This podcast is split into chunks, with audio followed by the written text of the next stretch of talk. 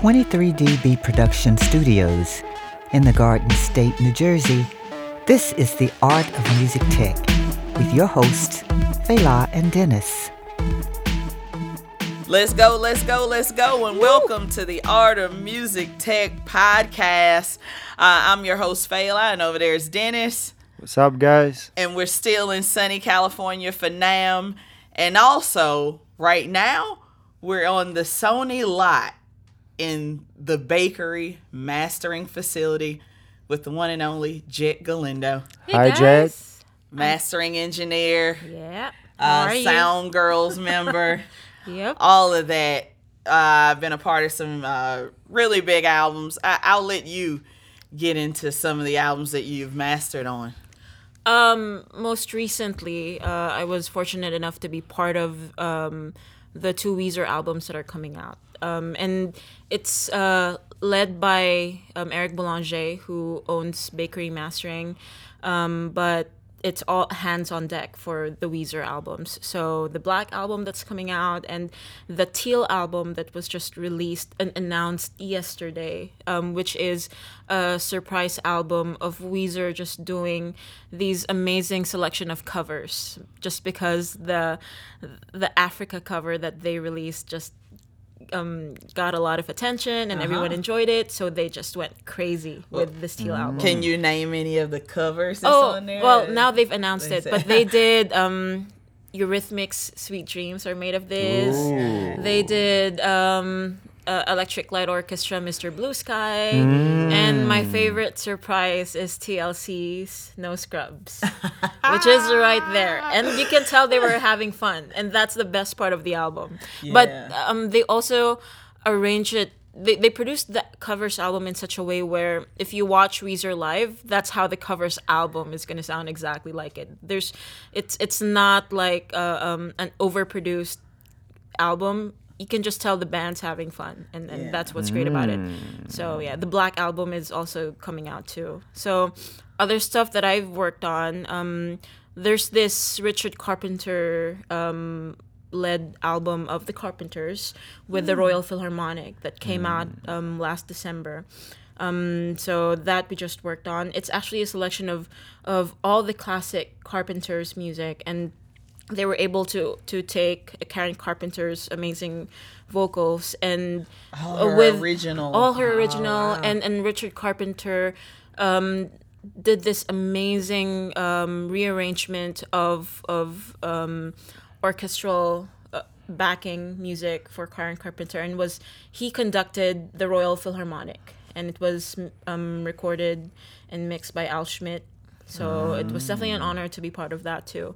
And um, the vinyl for those albums, uh, the Carpenters, Weezer, the vinyl was also cut here. So mm. a lot of fun stuff. And and then um, there's always this amazing um, queue of independent artists that bring their work to us, and there's this uh, big um, boom in a certain genre that I think not a lot of people expected was gonna be huge, but video game music, we've been getting a lot of video game soundtracks in, and mm-hmm. there's a record label that's just focusing on video game music that's been um, really uh, giving, investing 100% on the quality, and we wanted to make sure mm-hmm. that we mm-hmm. deliver on that. So um, we master for um, a lot of their music and we also cut vinyl we've done a lot of double lp vinyl releases for this video game label and oh. the fans just r- are super supportive in the video game community so uh-huh. yeah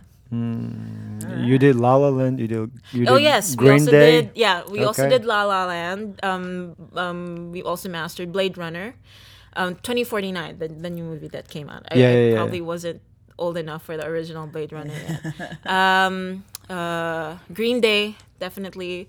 Um, we also did uh, Colbie Caillat, Barbra Streisand, the um, Netflix documentary that came out. The music for that was um, mastered here. Even the music that was used for the actual documentary was mastered here and, and was also released as a DVD special and uh, CD. So, yeah. Oh, exciting. Yeah. yeah. Okay. All right. So let's let's take it back now. Now that we, we know what you've done what's what's the story of of Jett Galindo? Um, where are you from? Your parents? How did it start? So um, my full name is Joan Jett Galindo. So I think from there, a lot of people can already tell that my parents are kind of like music focused. Um, I always joke that they're cooler than me because they. Who would name their kid Joan Jett? My parents. And So, you're from the Philippines. I'm from the freaking Philippines. And and the thing is, when I was growing up, the kids don't even like the kids don't know who Joan Jett was. My parents did, but the kids didn't know who Joan Jett was. So um, everyone just made fun of me as Jet Plane, Jet Li. so, but I always knew that I was named after a rock star. So, so like I carry that with pride, and I still. Um, there was this uh, um, make it equal um, profile, and one of the questions are who is name one artist that you want to work with. The answer is simple. Like, let's work, Joan Jett. I'm here. like, Green Day is awesome, but Joan Jett. Yeah. So yeah. So anyway, um, just to go back to the beginning, my parents are actually musicians, and my family's bread and butter. Um, we we have an un- unconventional background. My parents actually trained and managed um, just cover bands in the Philippines, even when back in the 1980s. So they were they they did that. Um, my dad used to be a used to work at the Navy, and my mom was a nurse, but um my old eldest sister who was just a baby couldn't like was afraid of my dad anytime he comes back from like a six month trip with the navy because my sister wouldn't recognize the dad anymore my our dad because like he has this big beard and he wasn't around all the time and my dad couldn't stand it. It's like he left um he left the, he was he left the navy so he can be a family man. And my both my mom and my dad have a musical background. So they decided let's let's just start this thing. Let's um train bands and let's let's um just manage them and see how it happens because there's a very vibrant um uh music scene in the Philippines. Like there's a lot of bars and clubs where cover bands just go um, just do their thing. Yeah. and and um yeah there's actually documentaries that discuss how there's a lot of cover bands in cruise ships in Hong Kong in Dubai that are Filipino. Because music is big in the Philippines. So but my parents are still considered unconventional. And um, yeah i was just brought up um, our house had a music room where musicians trained. I was just exposed to music every day. And it's not like it's not fancy stuff. It's pop it's rock and it's like what's out there. And, and it's always fun. Like when i was a kid i, I would um, one of the th- one of my tasks was to just watch mtv and to just like see what's out there that's nice. And i would like i just had fun. That's how i discovered um, mariah carey. Um, i even recommended snoop dogg to my parents. Uh, of course they didn't end up using snoop dogg but yeah so me my, my me and my sisters were just like focused on mtv rather than like nickelodeon or ours is mtv it's fun Oh, okay. So that was to find songs to cover for Yeah. your parents Well- to keep them up to date. not on, necessarily it's you know, just like what we lo- like love to, do anyway. yeah too, yeah yeah. yeah some i just i just went harder and like made notes Yeah. i even remembered who were the film director who were the directors for each music video like katie Yeah. Uh-huh. wood wayne isham so yeah so um, um yeah uh so music was just a big part of, of me growing up but my parents also didn't want me to pursue music. Um my, uh, me and my sisters were not allowed to like pursue music in college because them being musicians they feel that it's it's a gamble. And i'm happy for them that they did well because one one of the bands that they manage who's actually many of the band members are my relatives ended up getting picked by a record label in the philippines and and came out with albums and it turned out very successful and now my parents and the band travel worldwide every year and i'm actually going to see my parents in vegas in march the the name of the band is Aegis, A E G I S, Aegis. I don't know how you pronounce it here, but in the Philippines it's Aegis, and it's just like rock. It's it's original rock music, um, composed by my uncle, and it- they sound like heart. So it's like that old school rock, but it just um, it got so successful that there were there was a musical of purely Aegis music Oh. in the Philippines. So that's how there was a 20 the tour this year was a is a 20 decade uh a two decade anni- 20th anniversary anniversary. concert for for the band. So right. um they they did really well on that front. So but my parents still feel that whatever success they had, a lot of that besides being good is there's a lot of luck. So um they had me take uh, I had to take a different degree in college. I have a degree in psychology.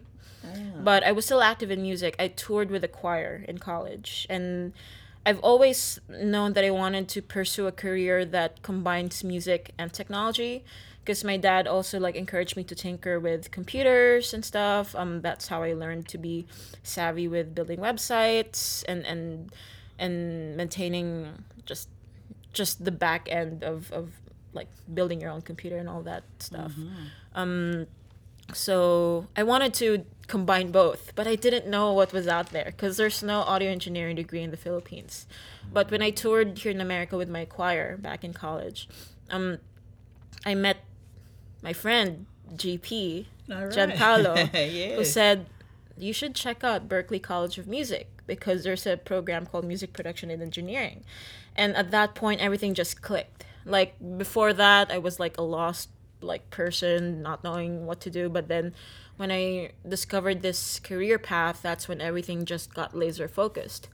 And um, yeah, from there, it's like I knew exactly what to do pursue audio engineering, but since it's not available in the Philippines, I just want to be sure that I'm prepared enough um, before I even audition for a program for a college program here in the US. So I was lucky enough that after graduating from college, I actually found a commercial recording studio that needed an intern.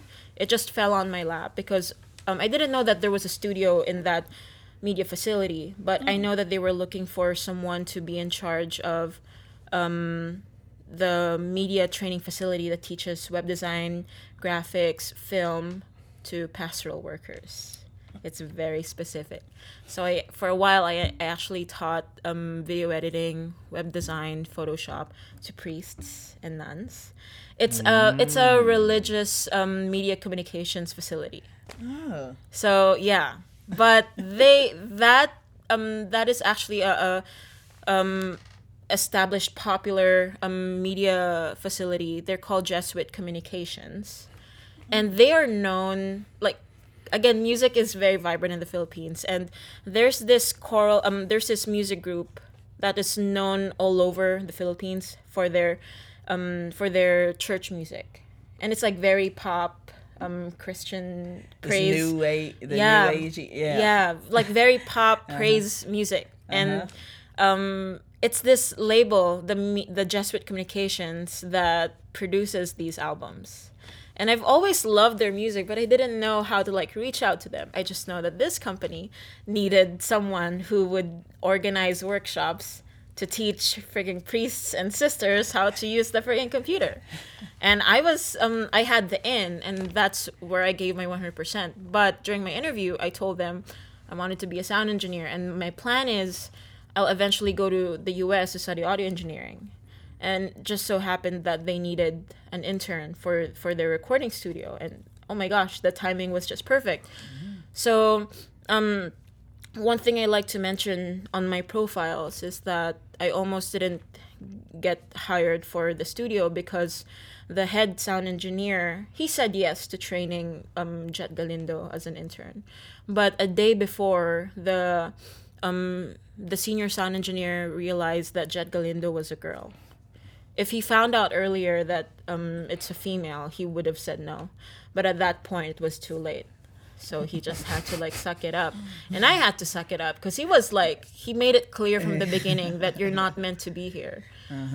But um there were two interns me and the other guy. And um the other intern just couldn't handle a 9 p.m to 9 a.m internship because there was a choir recording that was happening at that time and i understand it it's it's an unpaid internship and he has to like work and I have to work. But luckily, where I work and where the internship is is in the same place. but I, I just gave my one hundred percent. Um, my parents hardly saw me, but they knew they knew the hustle because they're musicians as well, and I already got my degree, so they can't complain. So, um, yeah. So at that point, it's like I actually ended up um, being really good friends with my mentor. Um, so I, I always see him now as my mentor, Robbie Grande, who's um, the senior sound engineer in the Philippines. And he was the one who taught me all I know from the very beginning. So I really came in just fresh, like a newbie. Um, he was laughing because the first thing I did was he asked me to EQ a cello. And um, I, I ended up EQing it to sound like a violin. Just that's just how like unexperienced I was going in, but I just wanted to learn and, and did what I can. So I um eventually became the um main full time engineer of the studio. I worked there for um over four years. So starting as an intern and then just going all the way as a um in house recording, mixing and mastering engineer. But all of that I learned from Robbie. So Rob. Yeah um but yeah uh it at that point that's when i went to the us to do my auditions for berklee and that's when i, I got accepted in the music production engineering program and the rest is history Uh-huh. so from there um uh there were a bit of like again like success is never a linear thing there's always like this weird spiral sometimes you feel that you're going back but it's not it's it's a spiral it's not um like linear one way going to Straight line. it's not a straight line it's it's spiral because you feel that you're going back but no it's like Uh, yeah. you're, You're going mowing along. you're you're going somewhere but yeah. um throughout the journey um when i was in berklee i was already um i, I had a very um, strong interest in mastering. And that's how jonathan wyner the head of um the mastering professor um like uh um he he he just knew that i was one of those students who wanted to learn more. And but after Berklee, I worked as a recording engineer for Jerry Barnes at Avatar Studios, which is now Power Station in New York. But um, through Jonathan Wyner, there were there was like a word of mouth where the mastering lab is seeking out the next right hand man for Doug Sachs, and they sought out Berklee and asked every professor who would they recommend. So I got recommended by Jonathan Wyner, and I I was all the way in New York, but I just put in my application, got the phone interview with Doug Sachs, drove to New Hampshire to meet the previous um, engineer that I was going to replace because he had to move to New Hampshire. And that's when I got the job. And I left everything in New York to work for Doug. But also, while that was happening, my whole visa situation was happening. And fortunately for me, Doug, um, the guy that I had to replace is Korean. And the whole thing of like hiring an international and helping with the visa, Doug was familiar with already. So I had one month left on my visa when I took the job. I already had all my visa paperwork done with my New York boss as a petitioner. I had to scrap everything and start from zero. From, from scratch. So I actually gave my my um, uh, application to another colleague in New York, who also needed to um, eventually get a, a artist visa and have Jerry Barnes as a petitioner, just so I at least have all my work be used by someone. Yeah. So yeah, um, yeah, it was it it's it's Stressful. it's it's it's a journey for Yeah. everyone. Everyone has a story, and that's that's my yeah, yeah that's that's mine. Yeah. And from there, um, working with so yeah, and Doug Sachs mastering. again. That's coming to LA. That's how you ended up. Yeah. And And even though I'm not in the mastering lab anymore, um, it's still very much um, like the spirit of the mastering lab is felt here at the bakery because um, Doug Sachs passed away in 2015. Um, and we just, the rest of the mastering lab crew wanted to live on his legacy. There's no other thing, like, like no question we wanted to continue this. So um, Eric, who's who's one of the head sound engineers at the bakery, um, opened the bakery. Uh, sorry, um, head engineer of the mastering lab, along with Doug and, and Robert Hadley, who's another head master engineer. Um, Eric um, wanted to do this 100%, and that's when he um, put all this investment to putting up the bakery. And it's still the same team. It's Eric, me, and James Carino, who was the studio manager of the mastering lab. Um, so it still feels like family, and it still feels like um, this is the mastering lab team just continuing on. And we actually have a new um, person join our team. His name is Peter Hewitt Dutton. Um, and he was a mastering engineer at Metropolis, and he joined us, and he's now the one um, um, holding down the fort in the vinyl room, while Eric and I um, focus on the mastering side. So, but all of us master and cut vinyl, but it's now easier for us to make sure that all rooms are, are running 100% of the time. So, yeah. That that's the- You gotta you gotta pay rent too. exactly. gotta make sure totally. you get that cash back. Okay. Mm. All right. So how long you been in LA? Um, officially, 2015. Yeah, Oh. yeah. I did a lot of moving, but um, Chris, my boyfriend, and I had this talk recently.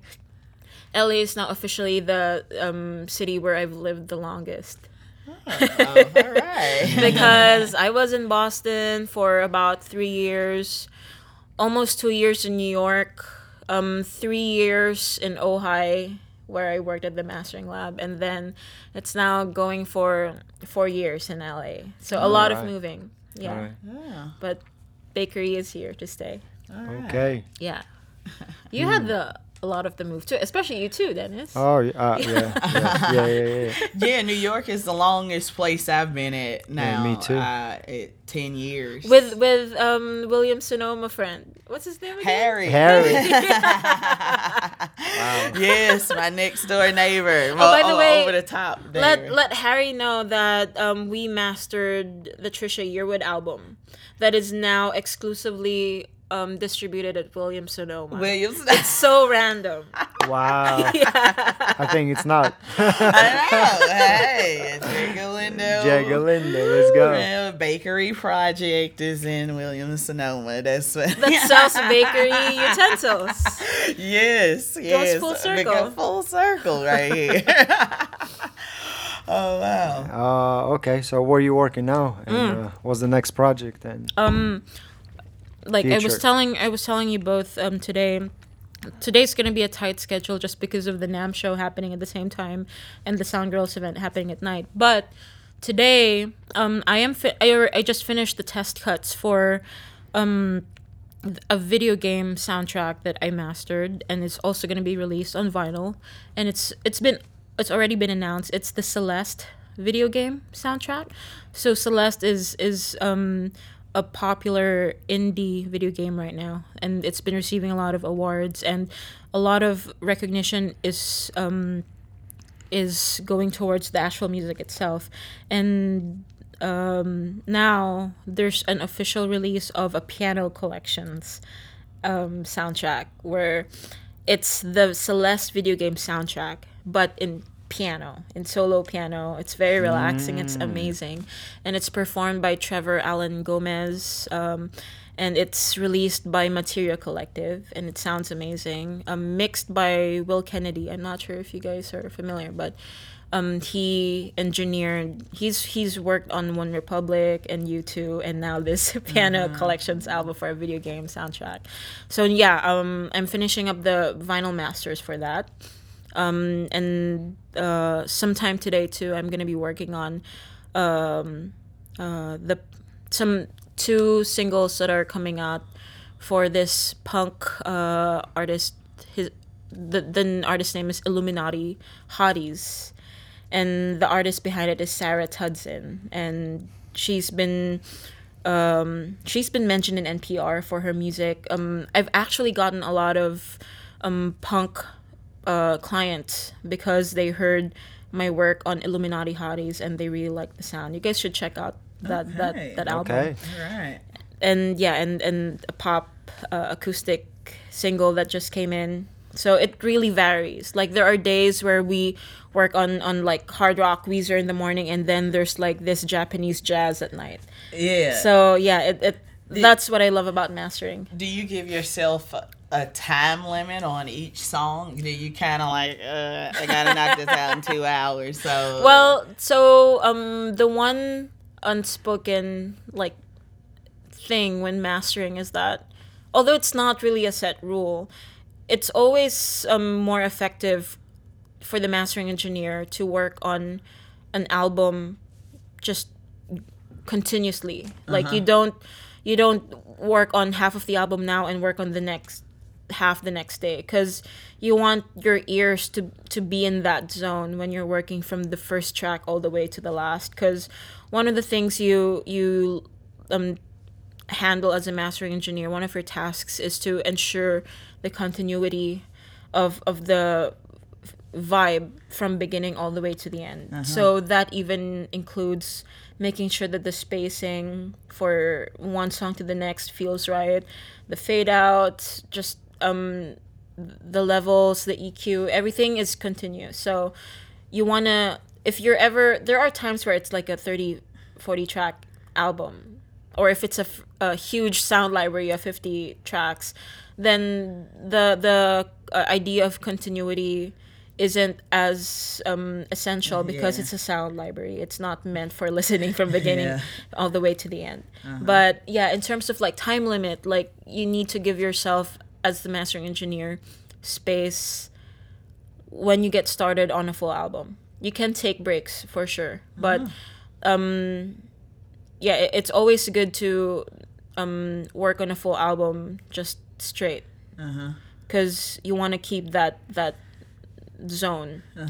Um for singles or for shorter tra- um shorter eps um i don't necessarily impose a rule that i should be working on this one song for one hour. Because there are songs that Yeah. take two hours and some songs that take 15 minutes.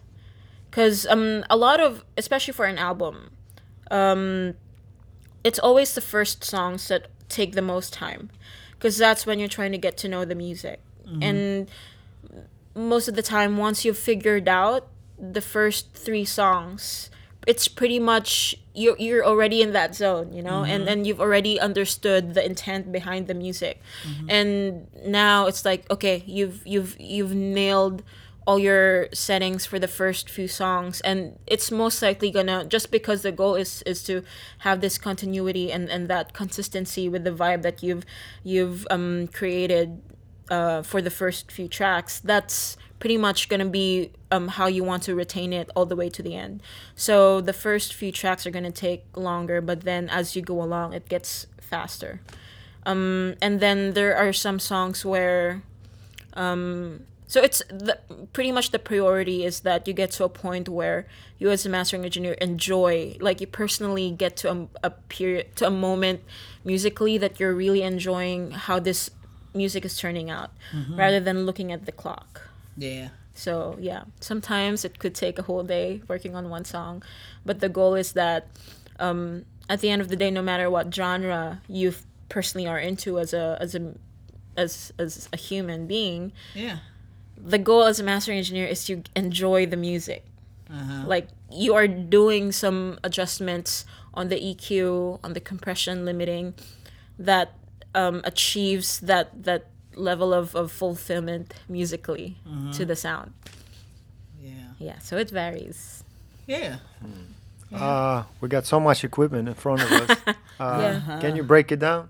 Your process and equipment. I see LA2A, Shadow Hills. So Oculus. yeah um for well again there's really no one rule but um our philosophy at the bakery which is also the same with the mastering lab is it's not about the quantity of the equipment but just making sure that um, you attain the best sound in your signal chain with the least amount of of steps.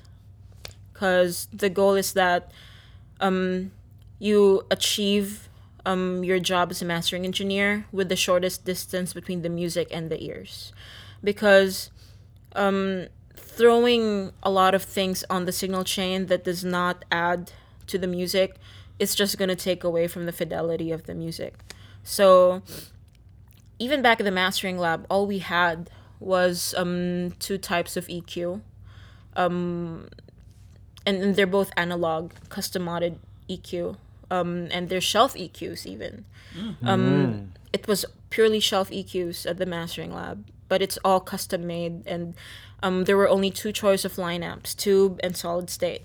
Um, and we have the um, LA2As that were that have been custom um, custom modded to the there's actually a mastering lab modification for the LA2As and um, it's something that you can purchase it, it's um, it, it's at the history of the mastering lab Doug actually auditioned multiple compressors and he ended up choosing the LA2As as his um, compressor of choice but then he had to modify it so that it works best for mastering, Mastering, and it, it's not even a secret what it does. It's more like having a slow attack slow release on the LA2As so just those. Those are the tools that we had the mastering lab. And and um, the mastering lab actually follows the same layout we have here at the bakery where the console is behind you as the mastering engineer. If you notice when you were listening to the tracks a while ago that's how we work too. There's nothing between the speakers and the ears because your main tool are your ears. And not having anything between the mastering engineer's ears and the speakers also take away one big um, uh, factor in terms of like uh, the accuracy of your listening environment. If you have like the giant console in front of you, you're going to be introducing a lot of reflections that will influence the accuracy of the of the sound. So, so it actually um, knocks out like a lot of things just by moving the console back behind you. But it's it has a very steep learning curve, and um, fortunately for me and Eric, we were both trained to master that way from the beginning. I mean, I learned at the mastering lab as well. Uh, I I learned at Berklee to master, but in terms of like being a, a full time mastering engineer, that's how we were taught to work.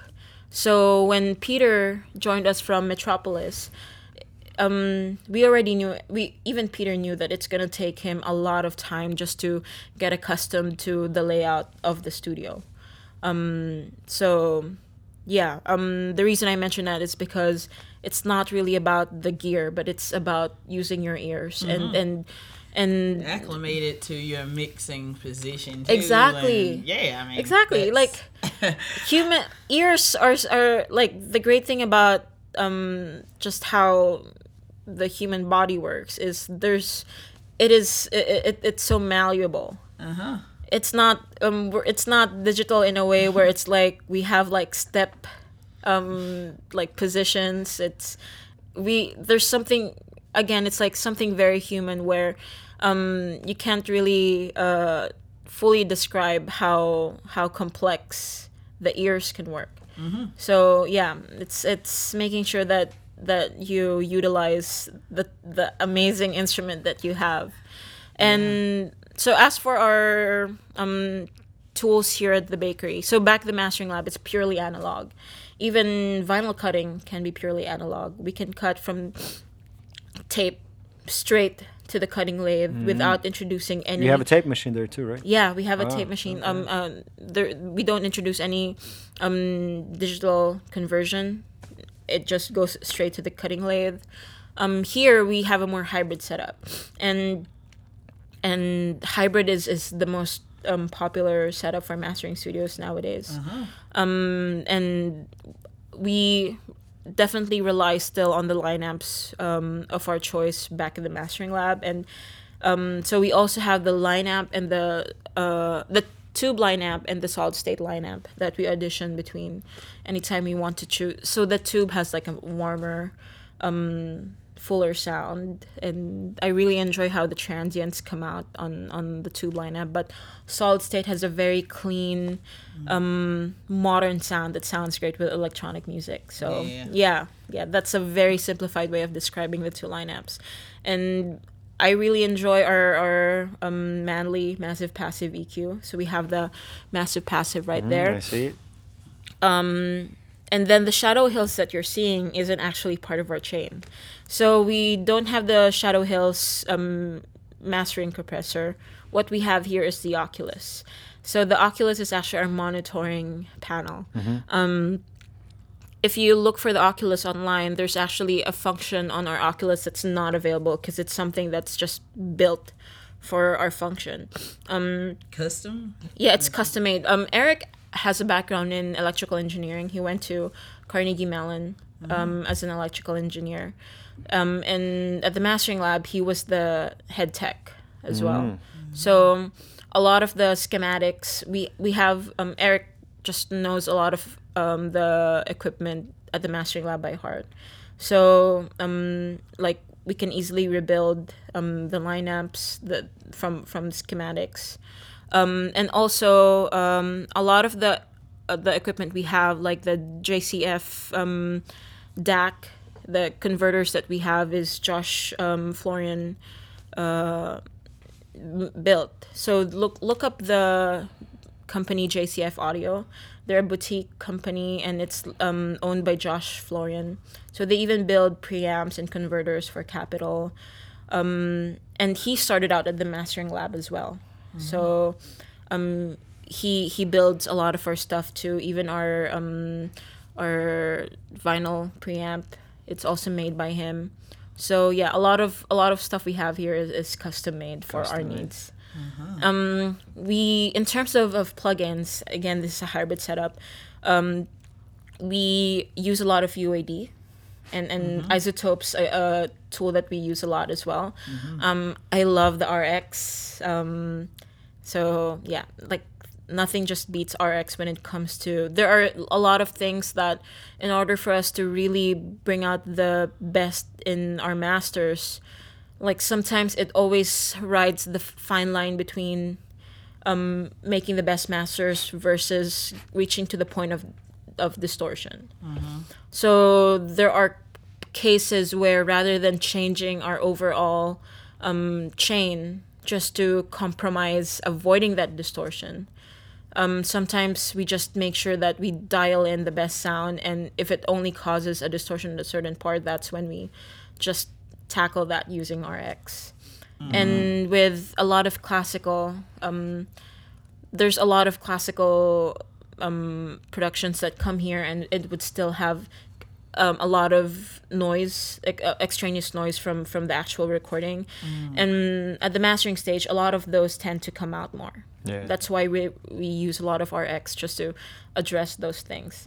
And uh, something that's more creative use of RX is um, sometimes with our mastering um, setting, there's going to be like one specific thing where suddenly the sibilance just gets um, very harsh and bright only for a certain point. And rx can use that to just soften that that sibilance only at that certain point. Yeah. so it's it's it's a great tool to have. Um and I, I like Fab Filter a lot as well. So I, I like to switch between Fab Filter L2 and Ozone for for limiting. Um, I tend to prefer Ozone with classical, and and Fab Filter is just amazing with modern music. So yeah, that's that's um, the tools that we have. Yeah. Well, you did a couple of songs for us. Yeah, sounds awesome. yes, thank you for the for the awesome sounds. Um, You guys what- did it. what what what did you use on that? Like um, deep in the sea. Like Hold what- on, let me just all right, all right. Hey, let's take a look. Yeah. Okay. She's she's Uh, walking down to the actual session to tell us what she did. Uh, do you, you keep notes right for every session? Yes. Oh, okay. So you can uh, so you can go recall digital and Yes. analog. Exactly. Okay. Um, back at the. Do you guys still hear me? Yep. Uh, we sure do. Um, tiny- tiny bit, there you go. Okay. Um, back at the mastering lab, since everything is um, analog, Mm-hmm. um, uh, every um our recall sheet is paper, Oh. and even hold on, even the um like we even do automations like Mhm. uh the, the way we do automations in let me just take a picture so I can get back there to turn you guys. okay. Yeah. Yeah. Please. And then break it down for us. Yep. This is deep in the sea. Hmm. You guys can edit this out. Uh, no, we don't have to. Why? Um, back at the mastering lab, how we automate is that we, we really ride the Fader, the what- knobs. knobs, the okay. faders. Uh huh. That's how we do the automations. And um, when we write down our notes, we actually n- note the times when we do the automations. Oh. That's that's how precise um, our the the automations can get. Uh, what software you use for mastering? Um, oh, for for the ma- actual mastering stage, Uh-huh. um, we use Sadie, the DAW. Okay. Um, Never heard of it. So Sadie is very um, specific to the mastering world. There's Mhm. a lot of um, software that is just for mastering. Um, it's funny because there's no one popular mastering DAW. Mm-hmm. Um, there is uh, Pyramix, Okay. Sequoia, right? Sequoia, Soundblade, Wavelab. Oh, okay. Too many. So it varies. Yeah, there's really no one. But um, Sadie is a British brand, and I'm, um, Sadie is uh, very popular with um, British mastering studios. Abbey Road and Metropolis uses it. Mm. Um, I know that um, Lurssen Mastering uses Wavelab. We use Sadie. Um, and I'm not sure when that transition to Sadie back at the Mastering Lab started, but I'm pretty sure that um, a lot of we use a lot of British products actually. We use Prism products. Um, Converters? Prism? yes. Okay. Uh, um, ATC is a British brand. Yep. Sadie is a British brand. I'm pretty sure that Peter is, is pleased that he's seeing a lot of British brands. He's British, Peter from London. Um, uh, but I feel that a lot of it stemmed from uh, the Mastering Lab being uh, good friends with James Guthrie, who was the longtime producer of Pink Floyd. And Yep. Doug mastered Pink Floyd. And um, James Guthrie introduced Doug to um, the ATC speakers, and Doug hasn't looked back since. Oh, okay. Okay, l- let okay. me- All right, let's go, Jett. Okay, let me look at the settings. All right, so for um, Deep in the Sea, we actually use a solid state um, line amp, um, and then added some, uh, just we added some air at the top, um, and let me see, and we use the Fab filter. Um, for Fab filter um, L2, there's there are actually mastering shapes that you can choose. Um, are, do you guys use Fab filter? I'm familiar with Fab Filter. yeah Filter. so um you guys should like uh i encourage everyone that when they try fab filter to really um do a critical listening of the different shapes on their mastering plugin um because it's really drastically different. And certain shapes just work for certain music. I actually worked on a track just yesterday where um, the mixer did an amazing job. Lynn Graber, I can't I can't properly pronounce it, but um, a lot of mixers send the their mix in non-limited and a limited version. And this is always a popular question with us if we're going to be using the limited or the non-limited version. Do we do we imply a certain do we impose uh, a certain headroom when mixers send in their work to us? Um, the answer is we don't. We don't impose uh, a headroom, and many times mixers send in mixes that's already fully limited because they have a certain flavor when they have their two bus processing. Um, that's why mixers would send that version versus a ve- version with no processing of their two bus, so there's more headroom. And it's up to us which we want to choose. But many times we work off of the limited version because these mixers have a certain flavor, certain sound that is um, that characterizes their mix in general. And um, if we feel that that um, constitutes a very big part of the sound of the mix of the music, we respect that. And our goal is to um, see if there's any way to enhance it even Enhance better. And funny enough, for this track yesterday, it didn't it didn't need any processing on our end because uh, um, the the limited version sounds amazing already. I was actually telling our studio manager that, but all it took to really take it to that point of like really bringing the best out of the music is just the fab filter in dynamic setting. That's it. It doesn't pass through our analog chain. It's purely digital. There's no clip gain.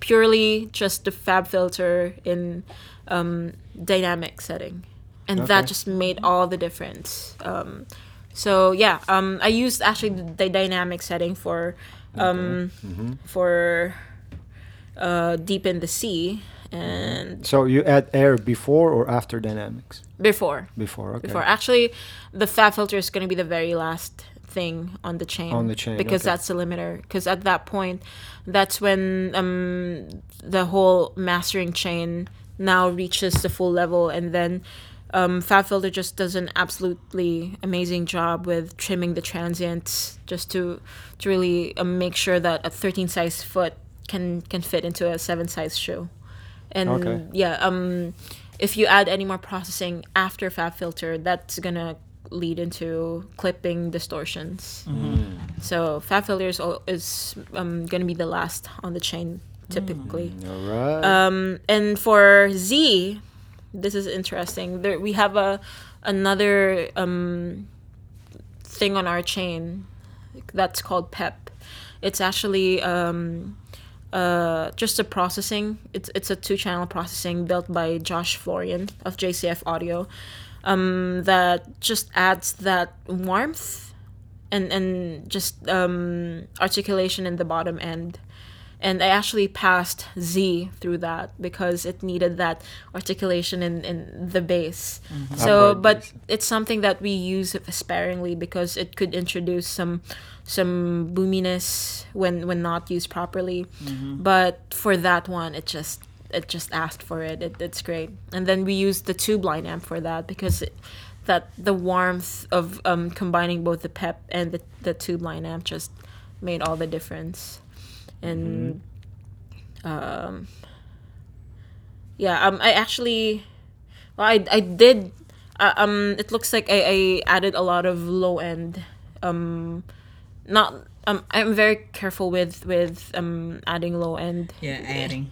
yeah Yes, because you don't you don't want to muddy up the mix Yeah. i'm pretty sure that on my plugins because i didn't load up the plugins just now because i'm pretty sure that um many times i'll have a combination of of um low shelf eq that clears up certain frequencies at the low end but then pass it through pep tube line amp and then um probably at 25 hertz um half a db boost just to balance out and and still retain that that articulation at the low end.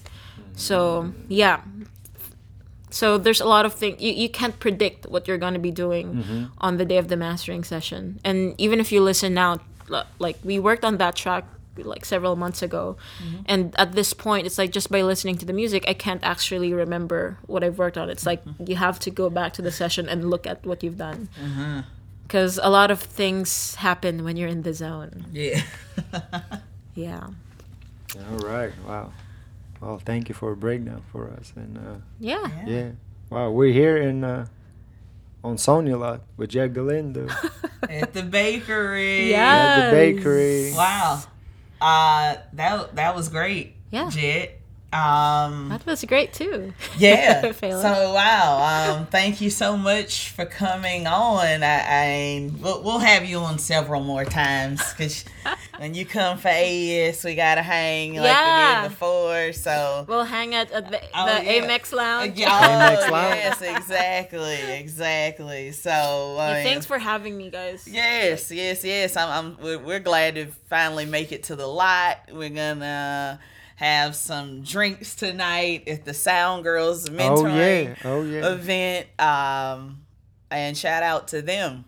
Yeah. because that's how we met. Exactly. So, it's how we met. amazing how Sound Girls does does an amazing job of, of really getting together all all the female professionals in this in this And industry. yeah, and it's a tiny world anyway. I, don't- I don't know why we didn't really know each other. That's crazy, but now we do, and we're gonna continue to know each other for a very long time. Yeah. Thank Yeah. you again, and Jen. continue using your service too. Yeah. Mastering. yes.